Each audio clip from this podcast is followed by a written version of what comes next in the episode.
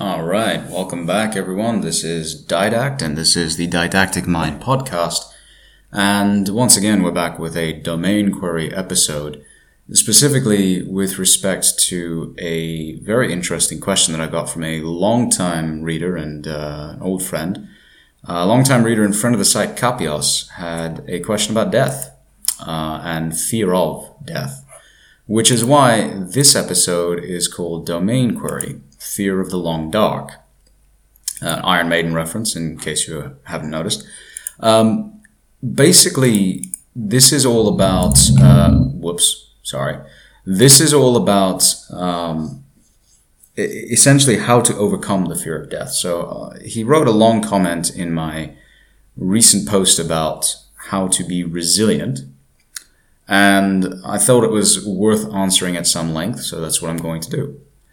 So here's his full comment, and it'll be linked in the description and elsewhere. Uh, quote, it gets worse before things get better. Knowing that intellectually and feeling it to every last bone in your body is a big difference, as I've realized. There is one subject that I would like you like to see you tackle in a post sometime in the future, and that is overcoming the fear of death. Not the YOLO, I'm taking cocaine and partying kind, but the one that you hear about warriors in the past who had a lot to lose, their lands, properties, families, etc., and yet they were still able to fight as if they were not attached to those things. How do people do that? I have been thinking about this a lot with the recent trend of mandatory vaccinations. Somebody who had lived in a monastery for more than a decade told me this about a week ago.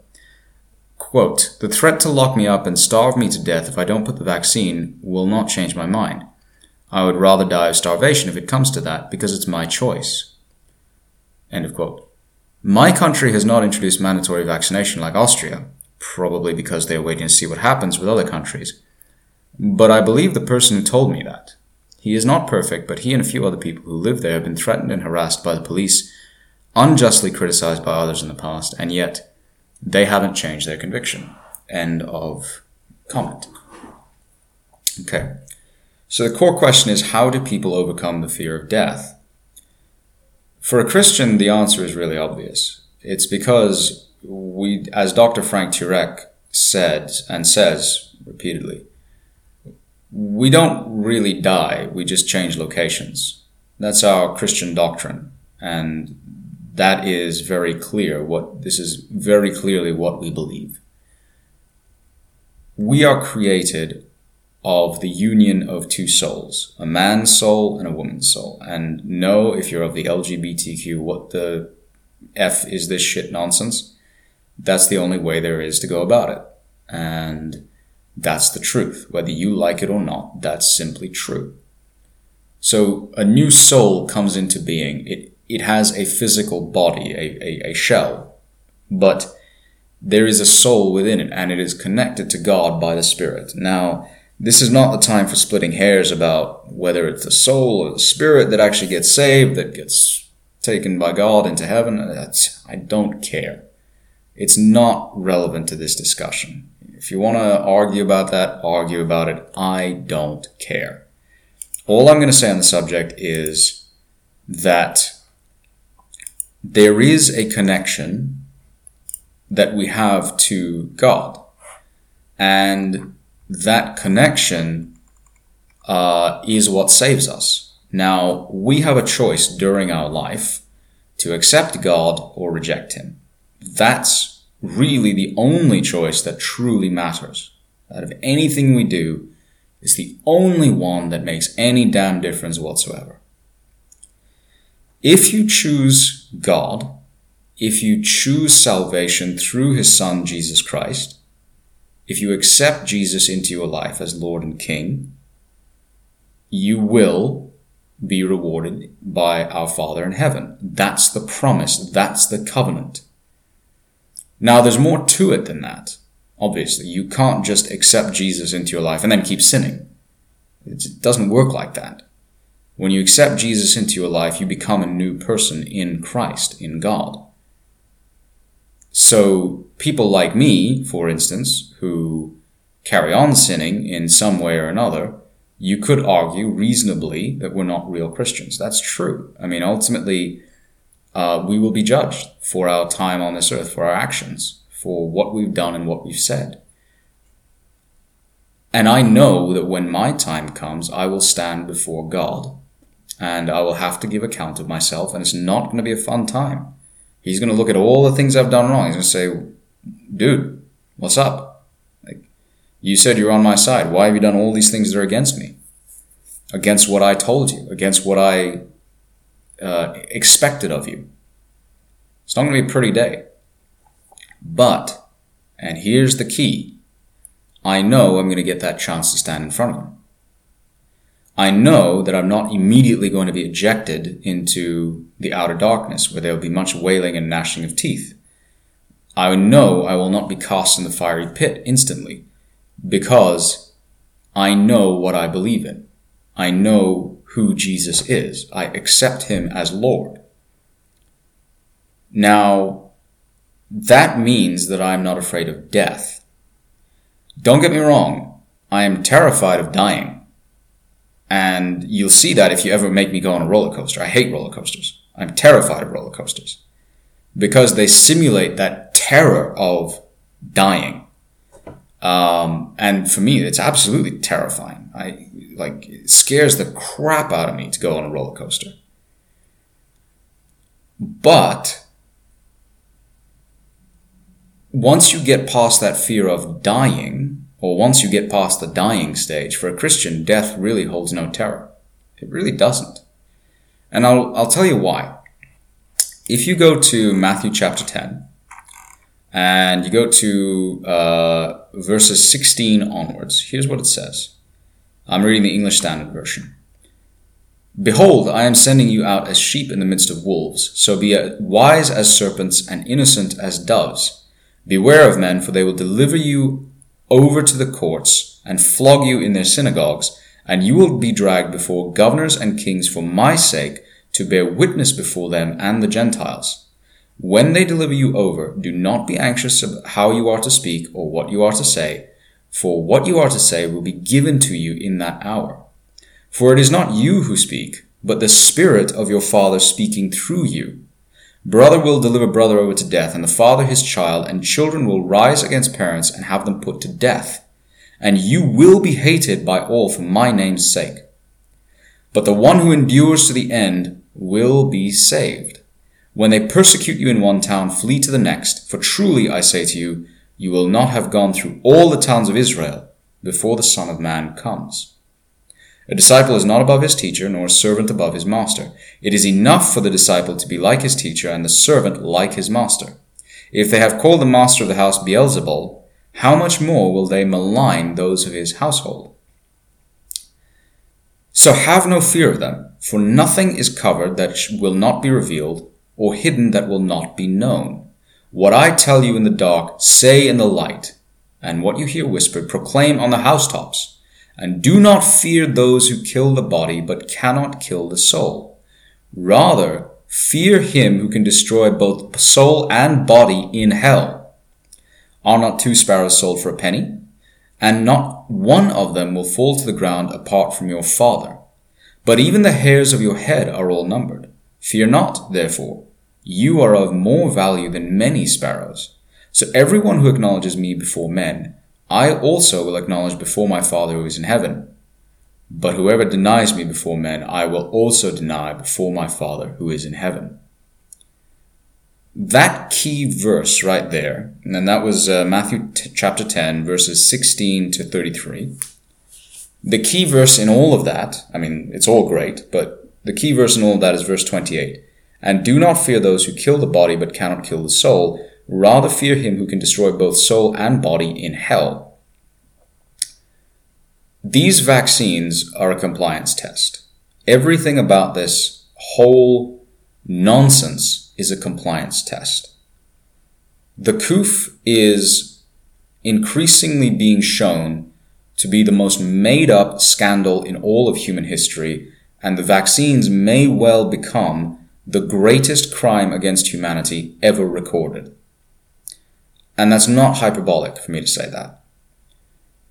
When you have a virus with a 98 plus percent survival rate, and indeed we're coming to the point where it's becoming clear it's like a 99 plus percent survival rate. This is no excuse to shut down the world. It is no excuse to destroy people's lives, no excuse to destroy economies, and absolutely no excuse to enforce mandatory vaccinations on anybody. What is becoming clear is that this is a test. How far are you going to be pushed before you bend the knee, before you break? That's really it. That's really all it is. How much persecution can you take? It's a test.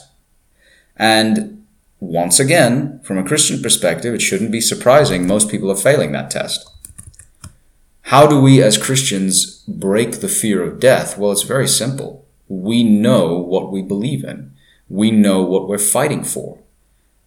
To us, suffering on this earth is as nothing compared to the joys that we will experience in heaven by standing near the Father. Now, I'm not going to experience those joys. Let's be real clear about that. I am not worthy. I will not be one of those selected few. I know this. And it, it fills me with great sadness to know that. But I know I'm not going to be among them. Whoever I can bring to Jesus and point him along the right path that's good enough for me because to me, that's doing God's work to point other fallen souls to Jesus and to say, this is what you must focus on. This is where you must go. This is the truth. This is, He is the way, the truth, and the life. Nobody knows the Father except through Him. He is the Alpha and the Omega. If I can save souls like that, then that's a good life. It's a worthy life. And why am I not afraid of death? I mean, I, at least I don't think I am. Um, I'm not afraid of the long dark. Because for me, I know where I'm going. I know I'm going to get a chance to stand before God and give an account of myself. He's not going to like it, and he's probably going to send me out of his sight because I deserve it, uh, thoroughly deserve it. And I don't argue with that. Um, but that is the truth of how you overcome death. Uh, fear of death, I should say. Well, you, you overcome death as well, but you overcome fear of death by understanding that death is not the end. By understanding that we change locations, we don't die per se. He who can save us has given us a choice. Now we have that free choice to accept him and to join him in heaven or to be cast out. And God loves us so much that he will never force us to join him if we don't want to. He will never violate our free will. But that also means that we face a very serious and severe choice. Now, as to why ancient warriors were able to put aside their fear of death, well, that's real courage. That's how you have courage, by putting aside your fear. You don't it's real courage is not the absence of fear, as someone once said. It is the ability to overcome that fear, to put it to one side, and to get on with the job that needs to be done. Well, most ancient warrior cultures had, and to some extent still have, a belief in a reward in the afterlife. If you look at ancient Norse culture, for instance, I mean, pagan to the core, messed up to the core, but the most badass belief system imaginable. What do Norse berserkers, or what did Norse berserkers think? Believe. What did they believe? They believed that if they performed well enough on the battlefield, uh, the Valkyria, Odin's shield maidens, would descend down upon the battlefield, select the bravest few, and take them up into Valhalla, where they would no longer be enemies, you know, trying to kill each other. They would be blood brothers fighting all day, feasting all night, feasting and drinking all night, uh, in the presence of the All Father himself. That is as badass as you can get, but that was their belief system in heaven and hell, in the, in the kind of the reward. They, they have an, the Norse culture has an active definition of hell. Literally, Niflheim, uh, ruled over by Hel, uh, the half giantess deformed daughter of Loki, the god of mischief. Their belief system says that those who die with dishonor and those who die of old age and those who die of disease will end up in hell.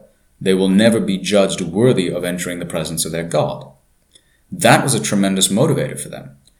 In modern society, we have lost this motivation. You know, if you look at um, Hindu society or Buddhist society, which believes in an endless cycle of reincarnation, which you can get out of through enlightenment and so on and so forth. I mean, a lot of it is monumentally silly.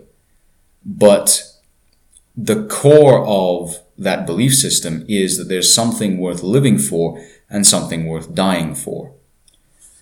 This is something that modern society has forgotten. We've forgotten what it means to live for something, which means we've forgotten what it means to die for something. The old Christian martyrs died because they believed in something, something much greater than themselves, something which had never been seen before. What was it that changed the 12 weak, frightened, and scattered men among the apostles and turned them into lions of their faith. What changed? How did they go from running away from the Roman authorities, hiding wherever they could, disavowing Jesus' name, trying to distance, distance themselves from him, to literally smiling and singing hymns as they were devoured alive by animals or had their guts spilled all over the sand of Roman circuses by gladiators, completely defenseless. You know, they wouldn't fight. They, they couldn't. They were, they were executed for believing in what they did. But they did it with smiles on their faces. What is it that motivated somebody like, like St. Paul the Apostle, who started out as Saul of Tarsus, to renounce everything he believed in, turn his back on everything he had as a Pharisee, probably, and go out into the world and be imprisoned, beaten, flogged, twice very nearly stoned to death, uh, repeatedly persecuted, vilified, ostracized, imprisoned eventually in Rome, and finally beheaded what happened? Why did he happily give himself up as a prisoner in Rome, as he writes in the letter to the Romans, or to Titus, or to uh, the Ephesians, or the Colossians, or the Philippians, or the Galatians? Why did he do it? Why did St. Thomas the Apostle, who rejected who rejected Jesus, in John chapter 20, why did he say, you know, this is the same St. Thomas the Apostle who said, until I have seen him and until I have placed my hands in his, in, in his, in his wounds and in his side, I will not believe. And then Jesus shows up and, and says, do not disbelieve, but believe. Why does St. Thomas the Apostle go forth and die in India, you know, pinned pin to the ground with a spear when he rejected his Lord until he literally saw him standing in front of him? Why did he do that? Well, it's very simple. These men find, found something worth dying for. Something changed them radically. And that something was Jesus Christ. The resurrection of Jesus Christ, the proof of the resurrection. That's what changes men. That's what makes us unafraid of death. We don't fear it anymore because we know where we're going. We know what's going to happen. We know who intercedes for us. Now, if you're not a follower of Jesus, well, fine. I know a number of my uh, listeners, a number of my readers are atheists or agnostics or just unconvinced Christians by name only. Okay, fine you have to find what's worth dying for. Even those ancient warriors that Capios talks about, those, those ancient lords who went into battle and died for their countries and died for their kingdoms and died for their families. They died because there was something bigger than themselves. We as a society don't have something bigger than ourselves. If you have a child, okay, um, what would you give up for that child? Everything, right? That's what any good parent would say. I was at a strategy course um, a few weeks ago, and uh, the guy leading that course is a gray hair. You know, he's he's a very, very, very wise, experienced professor. He's been doing these consulting gigs for decades. Uh, he's been in the business world for sixty something years almost. Um, this guy basically illustrated things very clearly in terms of motivation and life goals. And he said, okay, suppose you are told to walk over a, a metal beam that's placed on the floor. Would you do that for, uh, for free? Most people would say, yeah, sure, of course. Now suspend that metal beam, which is you know, just uh, six inches wide, between two buildings at uh, 200 feet in the air. Now, would you walk across it for free? Hell no. Would you walk across it for a million dollars? Hmm. Yeah, okay. Most people would. Would you walk across it for a million dollars in the midst of a blowing hurricane where you've got you know, hurricane force winds pushing you on either side, making things very, very dangerous? Most people say, no, not going to happen. Now take that same beam and put your infant son in the middle. Would you cross that beam for free? Think about it. Only the most cruel and callous and disgusting and cowardly of men would say, No, I wouldn't do it. It's your son in the middle there. It doesn't matter what the money is if you, if you if through losing your life you save your son's life, that's a good trade. That's what you have to find. And you have to find something worth dying for. For a Christian, we have something worth dying for. We have Jesus. For a secular type, you have to find something bigger than yourself. You have to find a purpose, a meaning in life. How do you do that? As I said just a few days ago in this uh, talk that I gave, which apparently was pretty well received, a lot of people really liked it. How do you keep moving forward when all the world is against you? You have to find something that is true. Fix your eye on that which is true. Never give up on it. Never turn away from it. Always keep moving toward that truth. One foot in front of the other, no matter how hard it is, no matter how painful, no matter what it takes, one foot in front of the other, moving forward. Always moving forward. That's what it takes. You have to find something bigger than yourself.